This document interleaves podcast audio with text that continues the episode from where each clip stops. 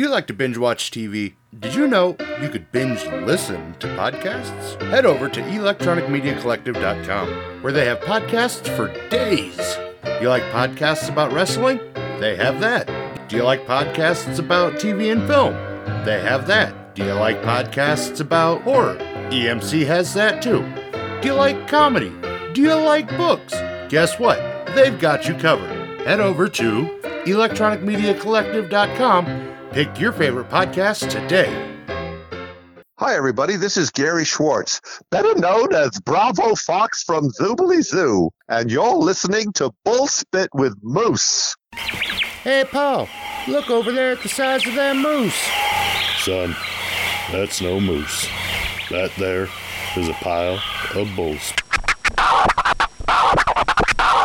Okay, we need to make a couple quick adjustments here, here, and here, and you know what? Yeah, I think that's better. Away we go. Everyone up, everyone in. Time for the fun to begin. Come along with us. Welcome, Moose, back to an all new episode of Bullspit with Moose. I'm your host, Moose. You know, this episode starts a series of episodes that are near and dear to my heart. And, you know, you might even shout bravo once the interview has begun. So, it is with great pride and anticipation I introduce star of stage, screen, and video games, Mr. Gary Schwartz. Well, thank you very much, Moose. It's a pleasure to be here. Oh, God. Oh, God. Yep, wasn't ready for that. oh, man. So, how's it going, Gary? It's going pretty good, all things considered. Sure. you staying sane? We're staying safe. Yep, yep. Living in a pretty place, uh, counting our blessings, really. Oh, that's good. Um, so I, I was looking at your bio, and you know, I, I noticed that you, you know, I, I knew you had an improv background. Yes. I didn't know you were a master improv teacher. Well, yeah, I, I suppose I am. And, well, let's say that. uh, That's uh, what everyone keeps calling. Well, good. Uh, that's that was the goal. That's that was my uh, intention. But uh, my my ultimate goal is to make more teachers, so that uh, more people know about my teachers' work. See, and then you began your career as a mime. I did. Yeah, yeah. Uh, I started out as a mime uh, at age 13, uh, um, performing with a mime troupe in uh, Poughkeepsie, New York, called the Now Teen Mime Troupe, and we got this job for the summer following Pete Seeger and the Clearwater Sloop all up and down the Hudson River. Doing folk festivals with the likes of uh, Arlo Guthrie and Don McLean and, and the Beers family and uh, oh Pete Seeger, and uh, what they would do is they would. This was in the '60s. The, the Hudson River was terribly polluted, and uh, the Clearwater would uh, put into a port, and uh, te- about 10,000 people would show up on the banks of the river to listen to this fantastic folk festival. And uh, our job as the mime troupe was to put on shows to entertain the crowd as they were massing and uh, getting ready for the concert. So we were the opener or the pre-show to the Clearwater Sloop concerts on the banks of the Hudson River. And then after the concert, Pete Seeger would tell everybody to fan out up and down the riverbank and clean up the garbage. And uh, that was his uh, that was his goal. And that that was a pretty great summer. man, how many people can say that at age thirteen they got to open for so many iconic uh, names? Yeah, yeah. Uh, it was uh, just a, a fluke and a, an amazing uh, stroke of luck that I fell into that. I, I saw Pete Seeger's name mentioned in one of your uh, bios, and the first song that comes to mind of his is uh, "English is Crazy." Yeah, well, you know, he was a great, uh, uh, you know, uh, activist. Oh yeah, Uh, I say him and Arlo Guthrie. Guthrie, jeez, I'm Yeah. tied today. Arlo Guthrie, and uh, yeah, Alice's Restaurant and all of that stuff. That was really popular at the time. I remember the first time I heard Alice's Restaurant. I think I was eight years old. Yeah, My uh, dad had it on cassette. He's like, "All right, listen to this." I'm like, "Okay," and I was like, "What is this?" And it ends up turning into like one of my favorite songs of all times. yeah, it was a great, it was a great song. You know, he told the story of an actual arrest that happened to him. Yeah, and yeah, it's just you know the it's fun when life can work itself into art. Yep. Well, that's the point. Hopefully, rather than art working itself into life. well, it's a it's a it's a lovely dance between art and life. I lost my note. So we were at the Hudson River, cleaning up the Hudson River, and we were performing uh, pantomime. Uh, and that's uh, that that that's how I got my start. That's where I was going. What was it like working uh, and learning from Viola Spolin? Well, that's uh, Viola Spolin, my teacher. She's considered the uh, the the sort of godmother, the grandmother of improvisation. say the and, uh, guru of improv. Yeah, well, she she never liked the term guru. As a matter of fact, uh, uh, the very funny story when I when I first uh, took my very first class with her, which was just purely an accident, really. Um, I had such an experience in that very first class that I went up to her at the end of the class. And I, I wanted to tell her how much, uh, you know, that experience influenced me, that first experience with her. And I said, Miss Spolin, I want to thank you. And she just whirled around at me. She said, Don't thank me. Don't thank me. It's not me. It's not me. It's the work. It's don't don't make me your guru. Oh, get out. so she was um she she didn't want that kind of, you know, cultism around her. She was just doing her job as and uh I totally got that and and but so my next words for my were I'm going to be your apprentice. This was in 1976, and she just said, "Oh, honey," she says, "you don't know what you're talking about." And I'm not going to tell the long-winded version of the story. I wrote a beautiful blog about it on one of my websites, so uh, you can read it there. But uh, it ended up that I became uh, a close friend of hers and uh, a very bad student for the first few years until I started having my breakthroughs, and her work changed my whole life. She changed my life, basically. To say I know in preparation for this, I watched three hours of interviews that you've done. Oh, you watched all of the improv zones? Say I've watched the improv zones. I watched like every interview that YouTube had, which there are a lot for Team Fortress 2, which we'll get into here shortly. Um, okay. As I noticed, whenever Spolin uh, work came up, it was all you, you. You mentioned a lot about being, you know, the side coach. Yes, a side coach. Could you tell the listeners what an, a side coach?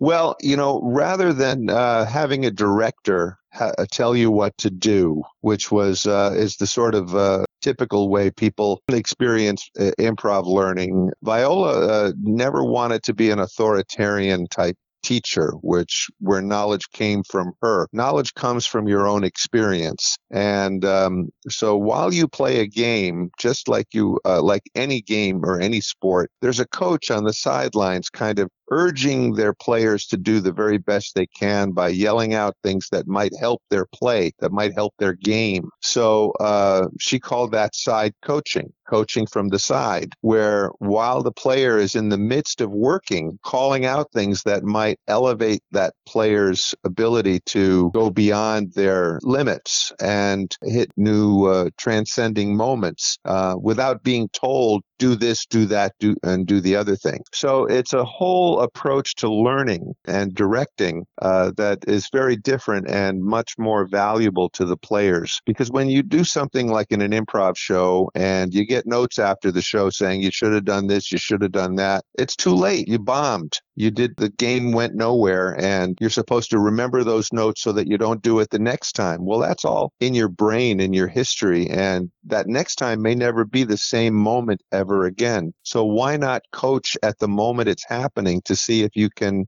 avoid going down with the ship? Doing an improv show is very much the epitome of you don't get a second chance to make a first impression. Exactly, and you shouldn't. It shouldn't matter. Uh, but the, the uh, you don't know what's going to happen, or shouldn't know what's going to happen on stage. Uh, very much like a player shouldn't not know the end of the game. They should want to win the game, but if you're if you're playing baseball, you don't know who's going to be the winner at the uh, at the ninth inning. If you did, the the game would be boring. In all fairness, I have no clue how this interview is going to turn out. So There you go. Well, this is it. This is this is truly im- improvisation. We follow the uh, we follow the path that uh, we make as we go along. There's a great book called uh, "We Make the Road by Walking." So you have a lot of additional voices. Almost said additional voice credits. That's kind of redundant. Additional voices, voice credits. Is that all ADR work? Yeah, for the most part, that's all ADR work. Yeah, uh, what's called looping or walla. Uh, being a background voice actor in movies and television was like my sustaining bread and butter job that gave me a,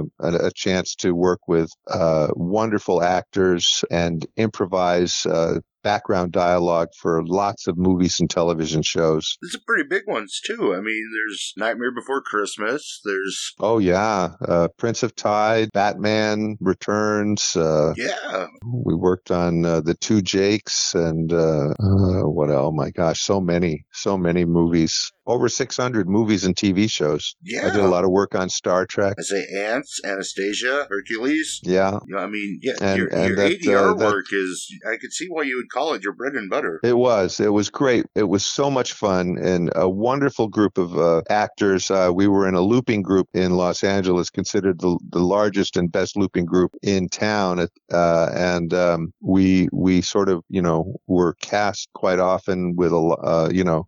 Uh, by our by our boss, uh, so we all became sort of like a big family, and uh, we would have to make up dialogue on the spot that fit the situations in the scene. So you'd have to do a lot of research to make sure that you were accurate because even though it's barely heard in the soundtrack, when you record, you record at full volume and the director is usually there and they want it to sound as authentic as possible. So you literally have to um, watch what's being shown to you on the screen and improvise dialogue that would be appropriate. And so my improv skills were absolutely put to good use uh, in those situations. This is very enlightening. I've always wondered how the uh, w- what they did for background noise in uh, Yeah. like animation movies. Yeah, oh, and animation too. Uh, well, and it doesn't all have to be uh, background dialogue. Uh, I I remember I spent a, a really fun day uh, on on the movie Oliver and Company, which is a an animated film, uh, sort of dogs doing the Oliver Twist story, and uh, Dom DeLuise uh, was the voice of Fagin, and um, uh, he was unavailable to complete his uh, ADR work, and uh, so we had to voice match Dom DeLuise, Dom DeLuise's wheezes. In other Oh, words, he, he he would uh, he would wheeze as he would talk. That was part of his voice pattern, and he so he would say, you know, nice to see you. And uh, so uh, we auditioned to, to, to be his wheezes, and I got the job. I spent a I spent a day wheezing as Dom DeLuise's wheezes. Scary Wheezy Shorts. Yes, I was wheezy. Well, because I mean, there's a for me, it's a pretty uh, famous scene, but there's a scene in uh, Mel Brooks's History of the World Part One that Right. makes fun of the like background noise ADR work. It's when he's in the uh, Senate, and Uh-huh. you know they're all lined up, and Mel and his two companions are trying to fit in, and it's just harumph, harumph, harumph, harumph, harumph, harumph, harumph, harumph, harumph, harumph. Yeah, Hey, I didn't get a just harump out of that guy. right. Yeah, yeah. They, he was making fun of uh, of of uh, of of Walla actors. peas and carrots, peas and carrots. Walla walla walla walla. And yeah, until I got older, I never, I just thought it was a funny joke. I didn't realize that it was a meta joke of, oh, okay, we're going to take a jab at the business while we're at it. Oh yeah, no, he did that all the time. I got to work with Mel Brooks on a movie called Life Stinks. Oh, that's awesome. And uh, he was one of my idols, Mel Brooks. My goodness, you know, one of the funniest men ever, ever alive. I say he is definitely in the top three of if I ever had the chance to meet him in person, I would drop everything and book it. Yeah, he's definitely who he is. He's an amazing, he's a character. You had a scene in Teen Witch, one of my all-time favorite oh movies. Oh my God, Teen Witch. You said Oh, two Lord. words, but the delivery it made the scene. Oh my goodness, what were they? I don't even remember. All you I said played was Dean Howell. Say, all you said was Mr. Weaver. It was when the teacher was doing the striptease because of the uh, Oh, because she was in. Yeah, he was being uh, directed voodoo by doll, the yeah. right. And just the delivery was like, Mr. Weaver.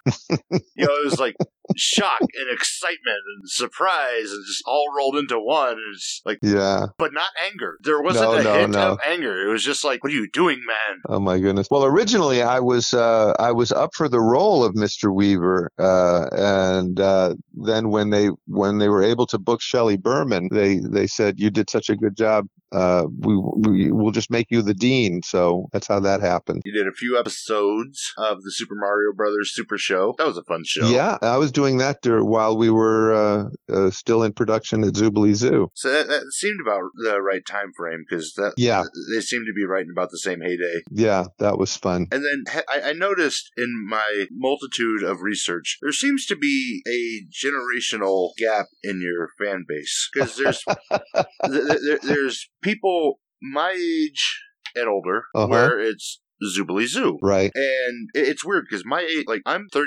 oh, how old am I? 34, 35. I'm right in that window. Uh huh. Uh, so that age seems to be the break because from there down, it's Team Fortress. Yeah, and I didn't even realize how uh, how popular Team Fortress was because I'm not a gamer myself. And uh, although I had done the the, the voices for uh, a few years, it it uh, it only sunk in after maybe about four years when. Uh, I was asked to uh, sign autographs, not for Team Fortress, but for another game that I did for Valve called Dota 2. And uh, they took me to this uh, event where uh, where, where uh, teams were playing against each other in Dota, and you know it was like incredible. Uh, and and they yeah, I felt like a, a rock star. Is that the one where the uh, reporter stopped you?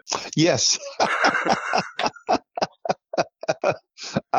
I, had no concept of this. And this reporter from uh, the BBC, he was broadcasting, uh, you know, down in the uh, the uh, Benaroya Hall where this event was taking place, and he was very, very, you know, well, conservative, wearing a nice tie and talking like this, and saying, "He says, uh, oh yes, you know, we are, we've got a remote team here, and we're following the uh, the UK team uh, and their chances for winning Dota." And and and he goes, "Oh, and who might you be?" And I said, "Well, I'm I'm I play Lich." And he goes, "Oh my God, you're Lich!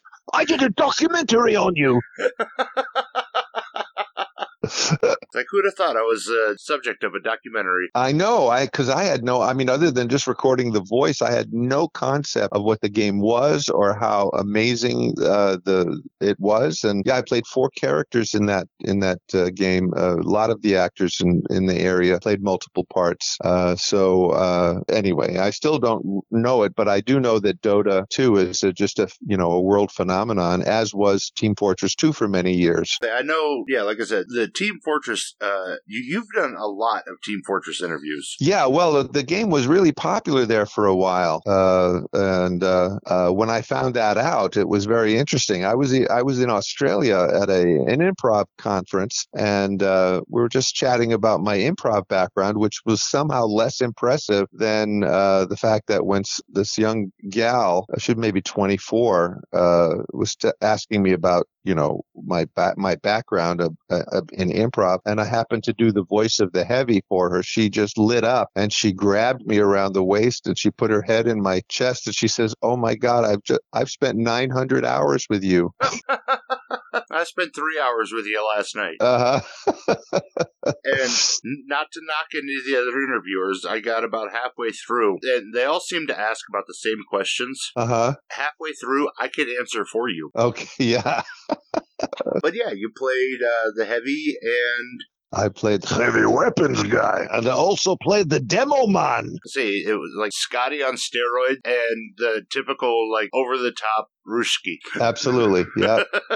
yeah. I'm I'm kind of known for big, broad characters uh, in my uh, in my voice work, which is But fun. you're such a little guy. I mean, it, like because both of those, like especially the heavy. I mean, there's so much has to come from the diaphragm yeah. that, Uh, like, diaphragm and the throat. Yeah, you're you're you're not. I mean, you're kind of a tall guy, but you're not a big guy.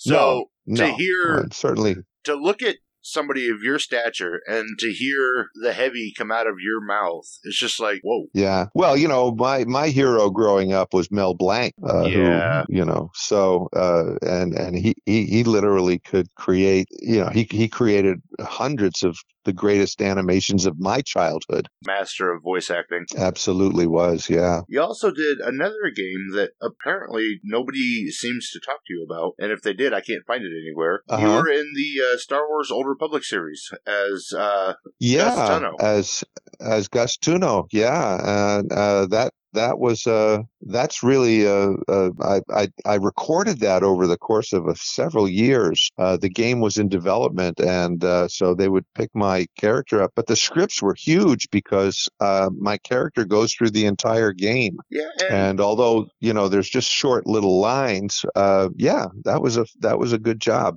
That was a lot of fun. and unless I'm mistaken, with video games, it's more like full body acting because there's you know because you still have to record like the grunts. Oh There- yeah, there's- yeah, and uh, I, I definitely have to move and and physically deliver the lines. Otherwise, there's there's just no life in what I, uh, in the voice. So you definitely have to stand in front of the mic. You just can't just stand there. You have to be it, and uh, it's it's a lot of fun to to to to voice act like that. Well, and then I have wondered when it comes to video games because I know there are multiple like yells and screams, and do those get named and labeled prior to you recording? Oh yeah, or- in in the early days of video games, they would just have you do it sequentially, you know, and okay, you say your line here, and then now here you you know you're getting blown up, so let's hit, get a good blood curdling scream. But when you scream, you actually are are are scraping your vocal cords, and then the the the character of your voice changes, and so you can't get back to the voice you were doing. So what they do is they record all of your standard lines and good dialogue uh, before you do all of your death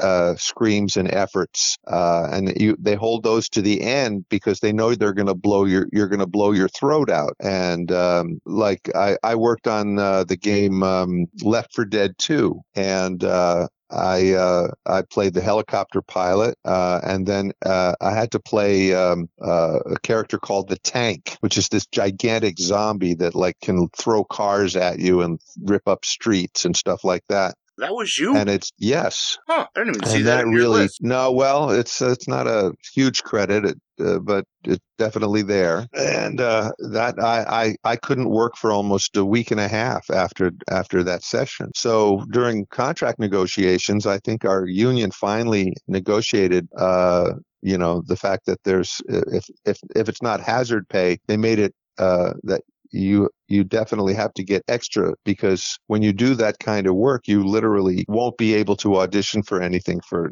at least a couple of days. So I noticed in one of the interviews you were saying that now you can record all your screams and stuff at like the end of you. You, you get all the dialogue out, and then you do the yeah, you do your screams and die and dying at the end of the session, uh, so that uh, So you have you your know, voice get- for the, the, the, the meat of the project. right, you don't blow your voice out at the beginning of the session. I just pictured putting it to music, and it's like death metal day in the studio. Yeah,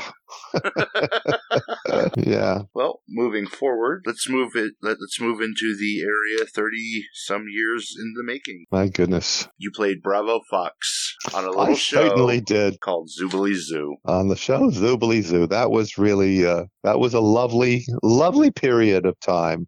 And a wonderful group of people. That show I I, I have watched and still watch occasionally hmm since I was a baby. Yeah, it's really classic. I look at some of this uh, the episodes and they hold up well, and I I, I think that's a, a token to the to the writers and to Steve uh, Binder, one of the producers. Uh, the, he wanted the show to have uh, what they call an evergreen quality, where it wasn't simply topical stuff that you know like would peg it in, in an era. And so all of the themes and the uh, and and the uh, the making of the show was so that it would it would endure. Well, like the uh, Strike Up the Band episode. hmm You know, make do with what you have. You don't need Uh. fancy things to give a gift to somebody. Right. That, that was my takeaway. Well, and that's the way they would write the shows. They would have a, a an essential theme and lesson, and and write with that in mind. So uh, every show was to have some kind of lesson takeaway. Obviously, each character had their own persona. And okay, listeners, if for some reason you don't know what we're talking about, uh, Zoobilee Zoo was a show that came out in the late 80s. It was a town of, the word anthropomorphic? Anthropomorphic characters, yeah. Uh, like- Animal characters uh, who all were uh, uh, creative in one aspect or another. say there was you, Bravo Fox, who worked in theater. Yes, Uh, Talkatoo Cockatoo, who was basically the news reporter. yes, the word bird, Van Gogh Lion, who, as his name suggests, was the painter. the artist, a fabulous singer, and dancer. Everybody but me on that show was a, a triple threat. They could sing, dance, and act. Lookout Bear was the adventurer. Whazzat Kangaroo was the musician. She was musical, right? there was Builder Beaver, the Yeah. building The inventor, inventor. construction guy, right? and Mayor Ben, who was essentially the parent figure. Yeah, he oversaw the the, the Zoobles uh, from his mountaintop lair. And if you haven't seen this, or if you don't remember it, go back and check it out. I know you can find at least clips on YouTube. Oh, you can find all the episodes on YouTube. There was a, a Zooble fan, uh, I think Bob Liptak, his name was, and he has a he has every show. They're all they're all all the all the shows are available on YouTube. When you were working on the show, did you possibly, and was there any inkling in your mind that you would be here 35 years later talking to somebody about it who, like I said, I've watched it since I was a baby? hmm No, no, uh, but I,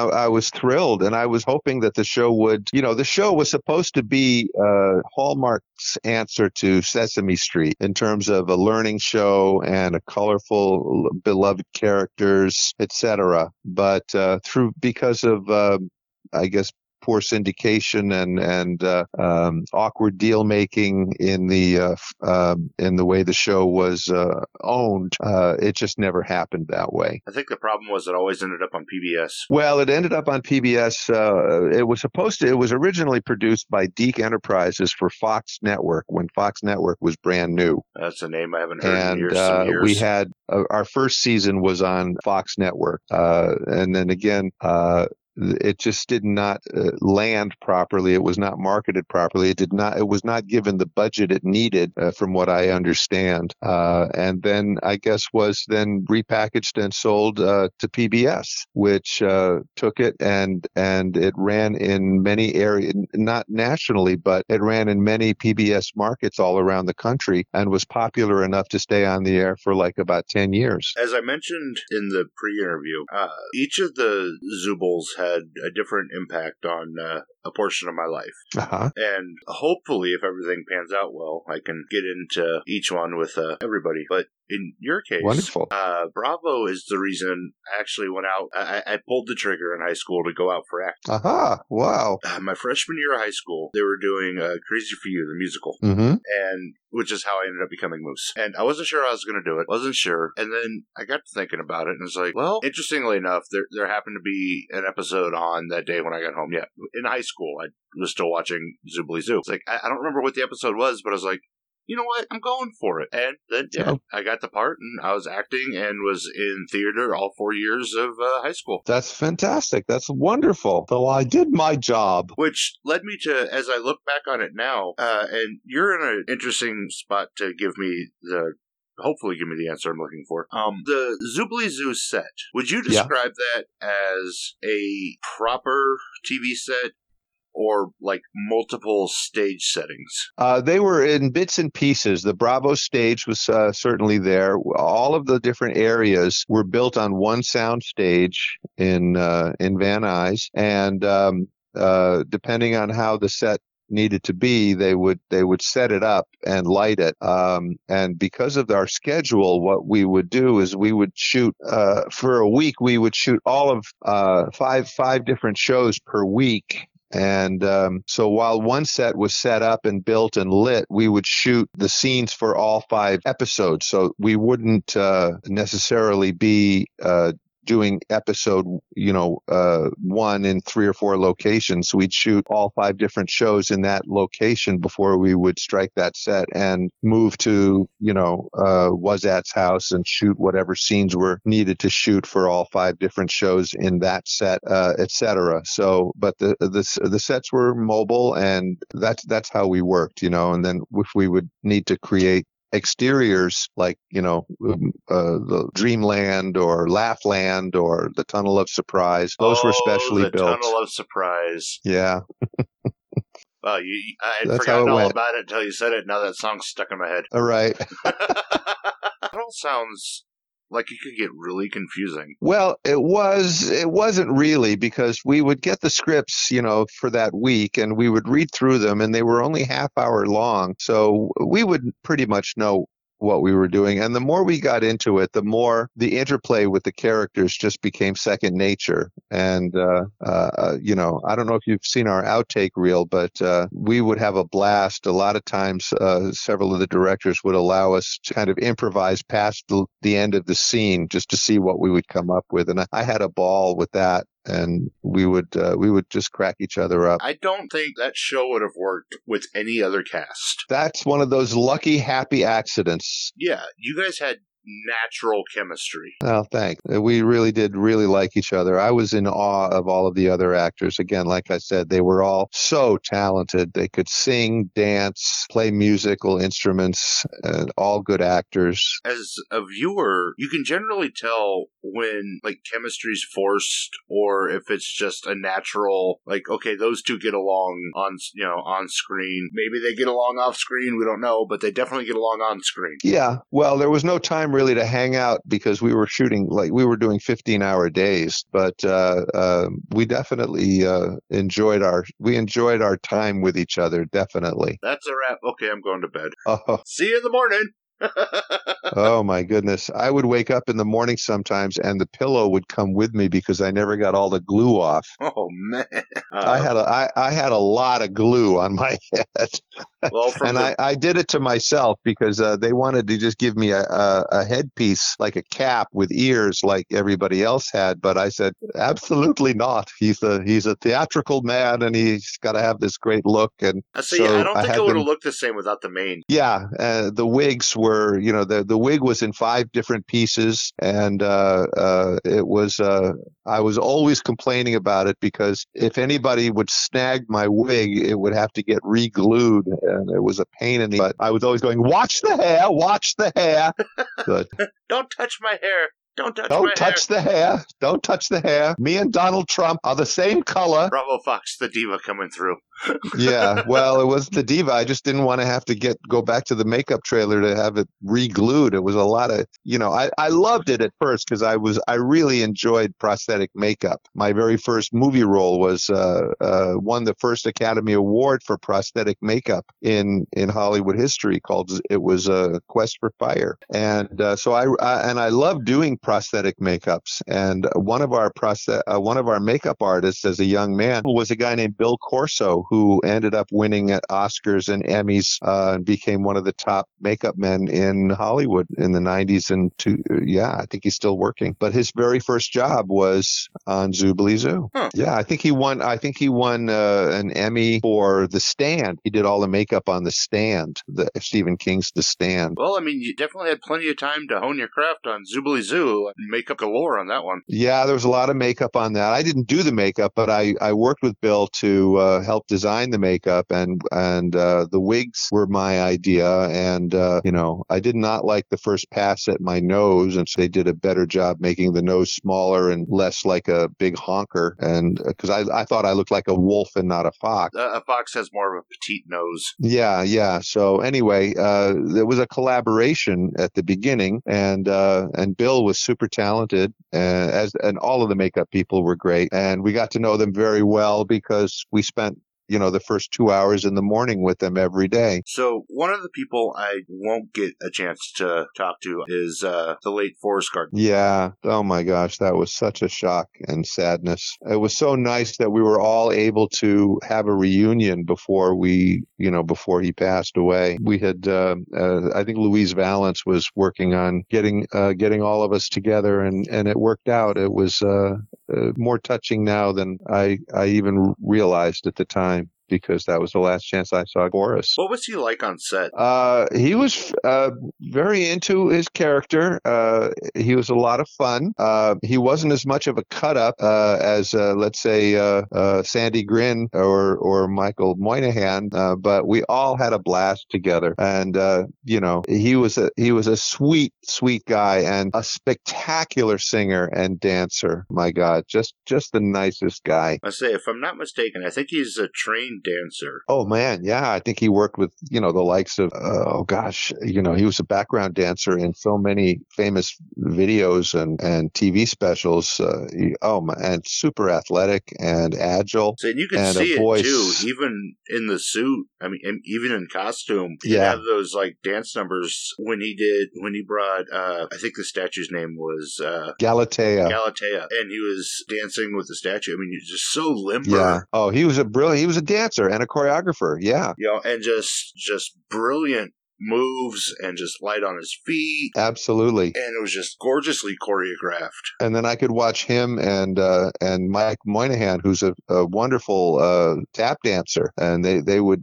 I I could not dance a lick. I was like the clod of the group. Huh. See, I didn't know you couldn't dance. Yeah, well, it's very interesting. Uh, you know, I didn't even go out on the very first audition. Uh, my partner, Caleb Chung, I was part of a comedy team uh, called Schwartz and Chung, and uh, Caleb had been working on a Disney show called um, uh, Dumbo's Flying Circus, and he, uh, because he was, uh, you know, in that world, he had heard about these auditions for Zoobilee Zoo, and so um, I said, well, you know, I looked at the uh, thing. It said actors who can sing and dance, and I said, well, that leaves me out. Uh, so he said, well, I'm going on it uh, on the audition. So I said, well, good luck to you. And so he went on the audition. Now he and I were. He was a brilliant mime as well, and um, uh, but he wasn't a trained dancer or a singer, and uh, he got a he got a call back, and. Uh, then I thought to myself, wait a minute, if he got a call back, he can't sing or dance or act as well as I can act. So I said, let me be your scene partner on the callback. Uh, so he took me on the callback, uh, and we did a scene together. And then I was asked to call back, and I ended up getting the part. And uh, he didn't. Did he at least get the role of the mime later? Uh, he, oh, he, uh, Caleb, my partner, and still one of my dearest friends. Uh, after he didn't get Zoobilee Zoo, uh, he started tinkering in his garage, making uh, making uh, RC robots, and he got on a show called Robot Wars and won a couple of tournaments with these amazing robots that he built. Ended up getting a job at Mattel Toys for about ten years, designing toys. He literally was the job that Tom Hanks had in Big. Huh. Uh, and uh, because we all worked with children, he knew what was fun, and he learned toy the toy business really well. So well, in fact, that when he left Mattel, he went out on his own and he invented something called the Furby. Oh, I have him to And blame he- for that. Yes, and uh, he became an instant he became an instant multimillionaire, and uh, uh, he's doing very well. Thank you very much. Uh, it's you know, it's funny that you almost didn't go out for the role of Bravo because of this sing and dance thing. Yeah, because that's actually why I wasn't going to go for the role in Crazy for You because I can sing, uh huh, I can act. uh huh. Um, at the time, I was three three hundred seventy five pounds. I couldn't Wow. dance to save my life, Yeah, and Well- I was just like, um, I'm not sure I want to put myself out there for that. right. But you never know what you're capable of doing until you have to do it. And uh, I I uh, I made the best of it. What I told him is, it says I'm not a trained dancer, but as a mime, I move very well. But um, uh, I, I literally have no sense of rhythm at all. But uh, the, the choreographer, Kat, worked with us. And, uh, you know, usually if you see me dancing, I'm in the back. So you don't see my footwork. It's like I not only learned how to tap dance, I learned how to tap dance in cowboy boots. Yeah, there you go. As Ginger Rogers says, I did everything Fred Astaire did backwards. Yeah. Do you have any upcoming projects coming out? Uh, well, I'm uh, I'm basically uh, starting to uh, teach improv uh, via Zoom, uh, and I've been uh, playing around uh, with Zoom, and um, you know I had been traveling around the world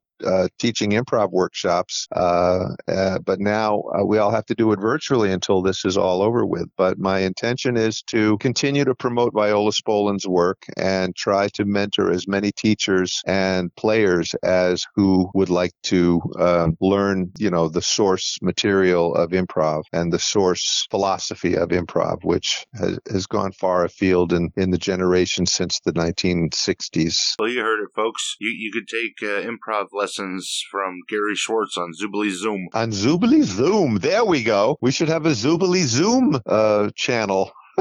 Normally, I would ask, uh, like, you know, if you had a dream role or something like that. But for Zoobilee, for the Zoobilee Zoo ones, I, I, I do have one pointed question. Do you think Okay. In this age of reboots, Zoobilee Zoo would work with a reboot? Because I personally do. Yes, well, you know, uh, uh, uh, Louise Vallance, uh, Stevie Vallance, uh, Stevie Vallance, uh, uh, who's was at Kangaroo, was uh, trying to spearhead a uh, uh, an animated version of Zoobilee Zoo. Uh, and she'd been sort of pushing that rock up the hill for a long time. Her and I are on the same page. It would certainly work. Uh, there's so many different uh, reasons why it, it it can't happen, but uh, uh, it's not for the willingness of all of the Zoobles. I think we would all love it. Well, because I mean, you know, even if it's just updated a little bit, I mean, you could still, you know, run the Bravo Theater, update it to musicals because that seems to be the popular. Well, we did we did musicals at my theater. I Yeah. uh, I wrote I wrote an episode called Bravo's Puppets where we did the musical version of Peer Gynt. Yep, uh, Talkatoo Cockatoo could be a podcast host. Oh my goodness, Talkatoo, Karen Hartman. She's uh, she's she's brilliant and funny and sweet. You're gonna I miss them all. I think a Zoobilee Zoo animated show would be perfect. Like, I, I, I would imagine it's a rights issue and stuff. There's rights issues and things like that. yeah, the up. way the way the show was originally constructed, there's it's a it's it's a uh, a Gordian knot of legal issues and ownership rights, and so of course, it unfortunately, it's not going to be able to happen in that way. But uh, I'm so glad that there's a grassroots fan base. It's sort of feels like you know how Star Trek came about. You know, it went off the air and the fans insisted that they pick it back up. Well, and It was a fan-driven show, and that's so sweet that you know that I get I get to hear from people like you who are big fans. well, and we show it to our kids. It's also that again, just super icing on the cake. know, because I mean, it, it was such an integral part to our childhood, and it helped us with so many things That's lovely to hear. that, It really is. as a parent, you're like, well, okay, we know this helped us, so Yeah. maybe it'll do the same for our kids, Yeah, and who knows, maybe it'll have the same impact with them. And then it becomes a third generation tradition. Well, you know, Sesame Street's over 50 years old. Exactly. Yeah. you know, so I mean, Uh, it's lovely to think about and uh, lovely to hear because uh, uh, it was one of my ultimate goals was to be uh, on a show that would influence kids like me. I was a latchkey kid growing up. I, I literally was raised by television and early television in the 50s, you know, when television was a brand new medium. Uh, it, it's literally just saved my life and showed me a world outside of my own childhood uh, that I aspired to, and uh, so if if we can, if I can can be part of that for some other generation, wow, that's just a, a an aspiration come true, which I'm really glad that it did. And in as as as limited a, a release as Zoobilee Zoo had, it endures, which I'm thrilled about. I'm learning so thank you for much for looking me up. Oh God, yeah. Well, like I said in that first interview, uh, interview in that first email, I was ecstatic when I found out that I could reach out to you. I was like, oh no, like, like I was a little shaky, and I was just like, yeah, I'm sending the email. And Yeah, my, my wife was sitting over on the other couch, and she's like, what's wrong? I was like, I just emailed Bravo Fox. she was, you are such a Uh. nerd. I was like, I don't care. we're actual people too. It's uh, it's lovely. That's what you know. You know, it's as a kid, you want to watching you. You know, like I said in the pre-interview, you know, it said as a kid, you want to reach out and talk to you guys, but you can't because you're on the TV. hmm Now you can. Yeah. Why not? And it's just like, it, it's mind blowing to finally be able to have that one moment you wanted as a kid.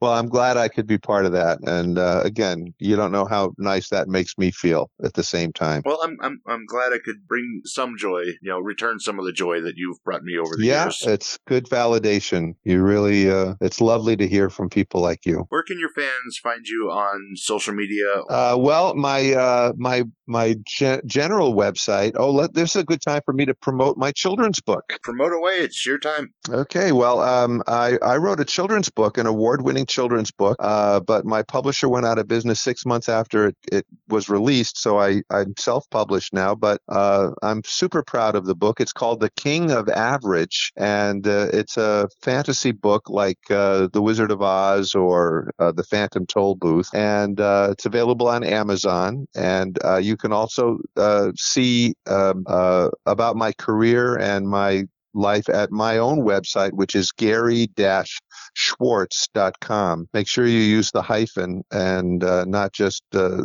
garyschwartz.com, which is a, uh, a doctor who um, believes in life after death. but um, gary-schwartz.com uh, and you can uh, see the reviews of my book you can see video clips of zoobilee zoo and all of my tv work hear my animation tape and voiceover work and uh, learn about me that way uh, if you're interested in improvisation my website uh, Spolin Games Online ORG is a video game library, or not a video game, but a video library of all of Viola Spolin's games, uh, taught either by me or Viola Spolin herself. And uh, it's a way to um, for me to uh, promote Viola Spolin's work and life. So those two websites will definitely get you going. And I will put those uh, websites in the episode description so that Great. they have easy access to linking to them. Great. And if you want to uh, listen to the audio book of, of uh, The King of Average, uh, you can get it at Audible. And of course, it's read by me, and I play all of the characters in the book, which was a lot of fun to do as well. Well, now you just gave me something else to do. well, folks, he told you where to find him, and as always, you can find me over on Twitter at, at the handle Moose Media Inc. Feel free to leave comments, questions, or if you have any ideas as to who you would like to, topics as to what you would like to hear me discuss on the show. That's Moose Media Inc., your home for all of your Moose Media needs. Uh, Gary, I, I can't thank you enough for doing this. I mean, like I said, this, this has been a lifelong dream, Well, it was a great pleasure, and thank you so much. and I'm happy I made, made it through without getting too tongue tied. and give my regards to all of the other Zoobles. And, uh, you, you know, they all have wonderful stories. And uh, we've we followed each other over the years, thanks to Facebook and things like that. So uh, I'm sure you'll have a blast with all of them as well. Oh, I'm looking forward to it. So, once again, thanks for coming on the show. Okay. Folks, there's a lot of other podcasts out there, but if you didn't hear it here, probably just a load of bullspit. Until next time, Ooh wee, that sure was some bull spit, but I sure had fun. Junior, you need some help. Be sure to tune in next time.